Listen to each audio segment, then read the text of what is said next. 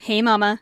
I know getting meals on the table for your family can feel tough, especially finding weeknight friendly meals that everyone in the family will love. There's a good chance it's why you're here, at least I hope so. Helping moms take the stress out of feeding their family is my biggest passion.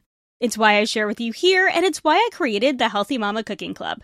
If you've ever wished this podcast came with a weekly done for you dinner plan with a shopping list and meal prep tips, or maybe a recipe library with over 200 family friendly recipes, cooking tips, how to's, and hacks? Well, it does, and it's all in the Healthy Mama Cooking Club over on Patreon. Starting at just $3 a month for access to our 200 plus recipe vault with printable PDF recipes, or $5 a month for weekly done for you dinner plans, plus the recipe vault and bonus podcasts every month, the Healthy Mama Cooking Club is the dinner time solution you're looking for head to patreon.com slash healthymamakris or click the link in the show notes to try it out for a week free and join over 130 other busy mamas making weeknight meals work with the Healthy Mama Cooking Club. I can't wait to see you in there. All right, let's get on with the episode. I have run a marathon. Three half marathons, a dozen 10 milers. I've placed second in a fitness competition. I have my first degree black belt, and I am not sharing these things with you to brag. I'm sharing these things with you because I am not an athlete. Nope, not at all.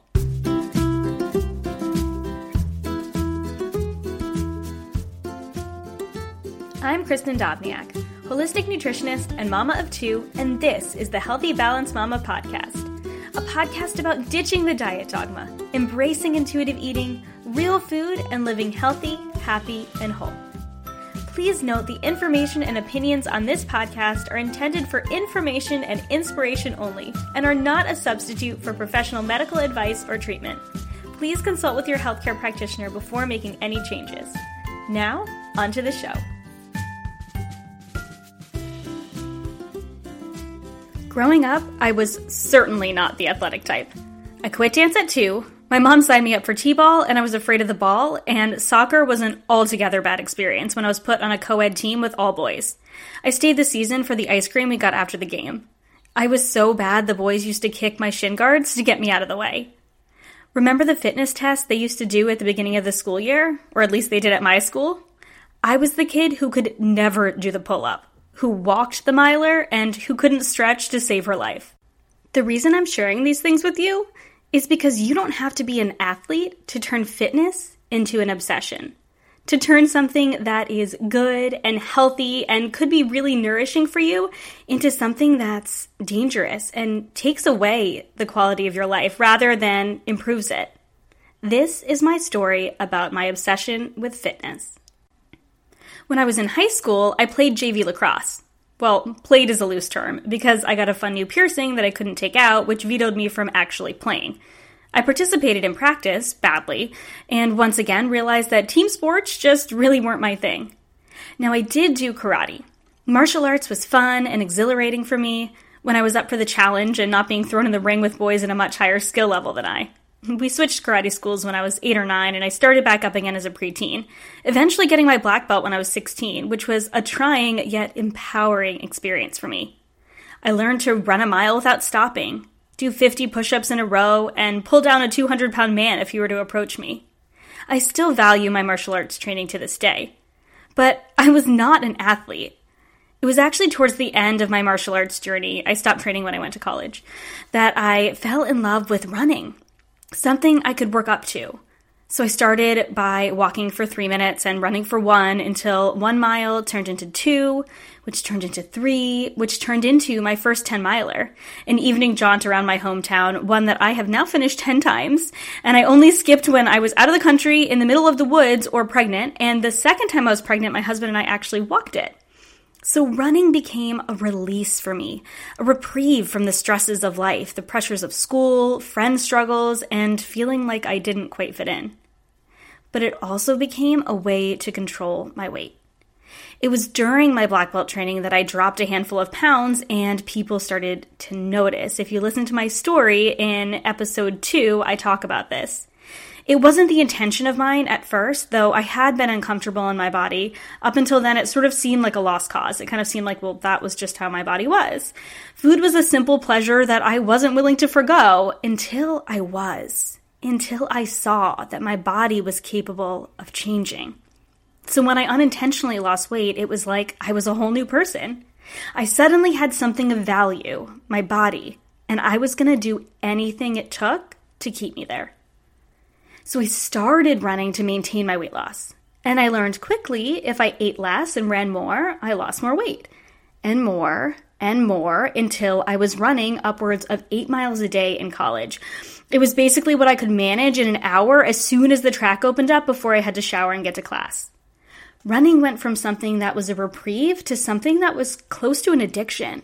I needed my fix. I couldn't go without. Going a day without running, or at least more than my one, you know, sanctioned rest day a week, was unthinkable. I would say no to anything if it meant I had to give up my daily run, unless it was that rest day, which I read somewhere was necessary, so I thankfully made that happen. The more I ran and the more weight I lost, the faster I got. I started winning local 5Ks, which only helped feed into my obsession. It was something I was good at, something that I was praised for. Running went from being an outlet to being my identity. I remember the day I stepped on the scale and saw a number so low I knew it couldn't be healthy. I finished my mini bagel with peanut butter and went for a run. It was that week I met with my best friend, and she shared the infamous words I shared in my story episode If you don't get help, I'll get help for you. I'm still so thankful for her to this day. The nutritionist that I saw during my recovery was inexperienced at best at eating disorders. She tried to be a help, um, but I didn't reveal specifics of my disorder, and that's why it was labeled EDNOS, which is eating disorder not other specified.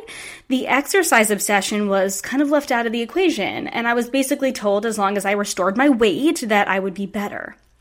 So I slowed down just enough to gain enough weight back that I would please the nutritionist and my parents, and I went on my way.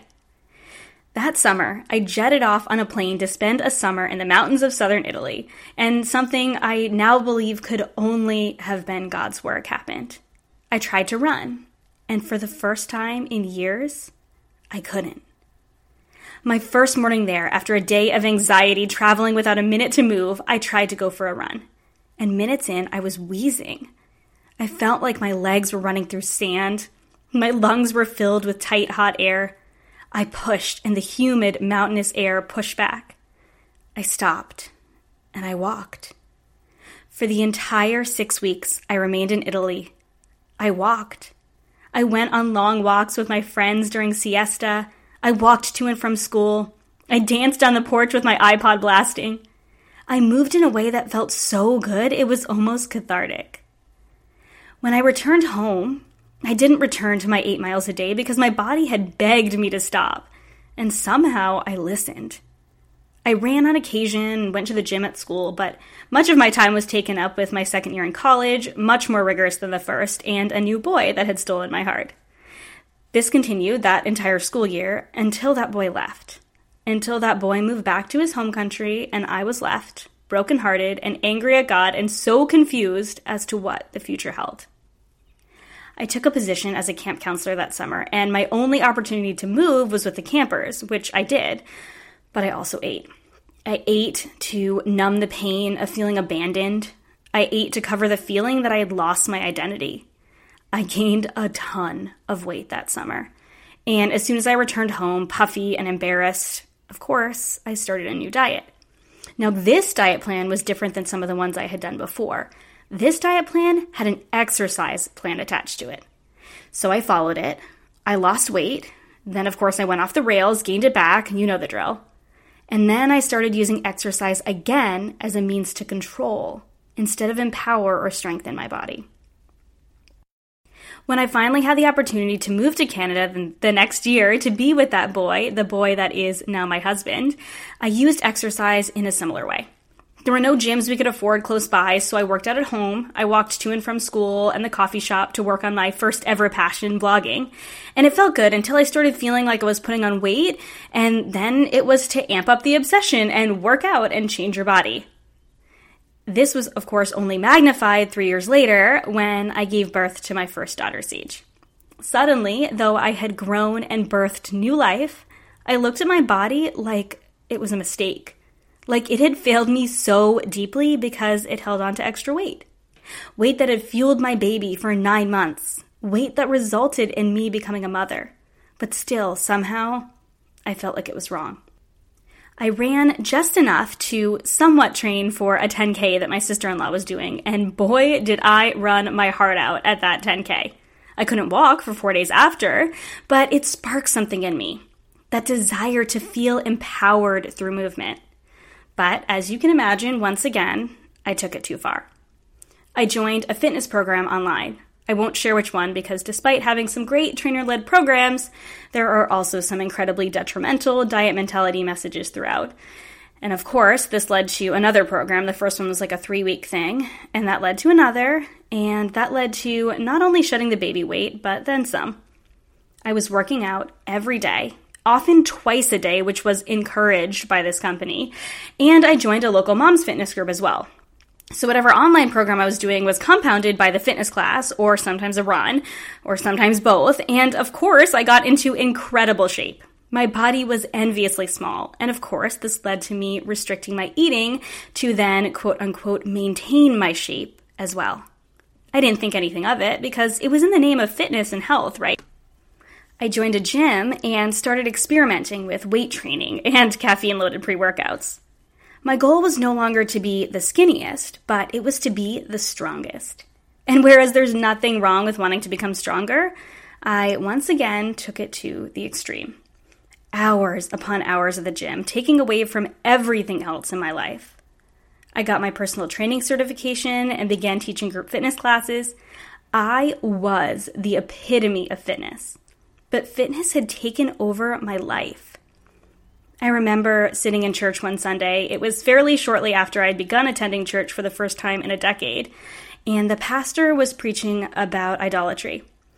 Idols being anything in our lives that took a place higher than God. I felt my cheeks flush as I thought about my obsession with fitness and changing my body. I pleaded with him, no, no, no. This wasn't an idol. It was a good thing. Exercise is healthy. And I was helping people for goodness sakes. That fall, I signed up to compete in a fitness competition. Meticulously, I began to track my food intake. Religiously, I followed the exercise routine. Week by week, I whittled down to nothing, and my relationships crumbled. I wasn't making too many friends during this time. I didn't have time for anyone. My marriage was a wreck. My daughter only knew me as the mommy who worked out all the time and was exhausted in the afternoon. I wasn't the woman I wanted to be, but I was blinded by my extreme obsession with being the fittest woman in the room, as if that would somehow make me worthy. And friends, I rocked that fitness competition. I placed second and I looked incredible on the outside. On the inside, I was falling apart. Shortly after my competition, I had a complete adrenal crash. My body shut down. Not many people around me realized how bad it was because I hid it well. I just stayed home a lot. I couldn't even lift a 10 pound dumbbell. My runs turned into walks. And I'm so grateful now for that experience because I learned a lot about myself as we searched for answers as to why I was falling asleep sitting up playing with my kid. I realized in that time how unhealthy my obsession with being healthy was. I decided in that time that my family was worth so much more than the last bits of my energy. That my worth was in God and His will for my life, not my body. And for the first time in a decade, I let my body rest. The following spring, I became pregnant with my second daughter, Ren. And after a trying first trimester on semi bed rest, I stayed active in a way that felt good throughout my pregnancy. I ran slowly, I walked a lot, I did Pilates and lifted light weights. I felt energized and alive. After she was born, I took time to allow my body to recover until I started feeling the desire to move again.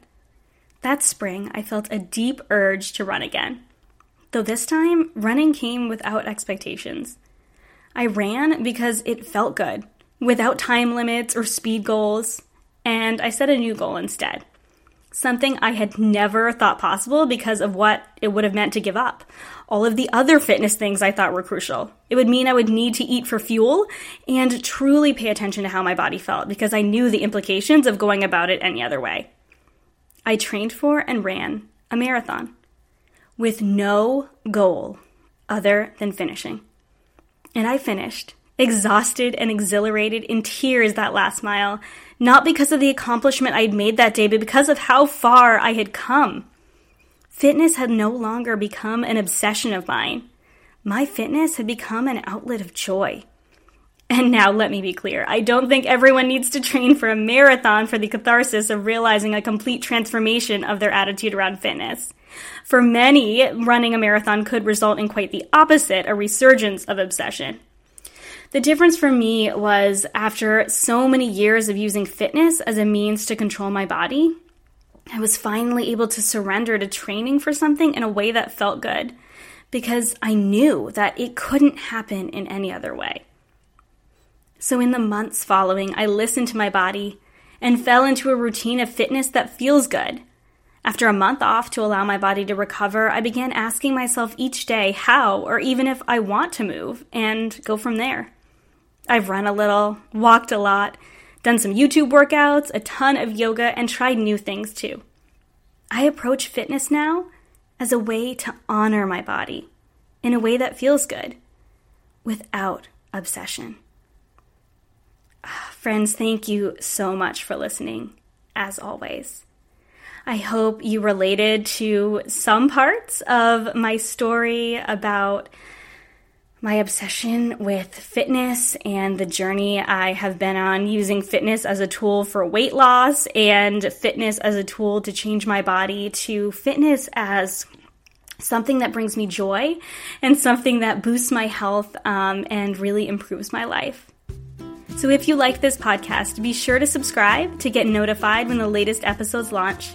And if you loved it, please go ahead and give it a star rating. Bonus points for writing a review because every subscribe, rating, and review helps this podcast be seen and heard by more mamas that need to hear it. You can find me at healthymamakris.com or on Instagram and Facebook at healthymamakris. Have a beautiful day, friends.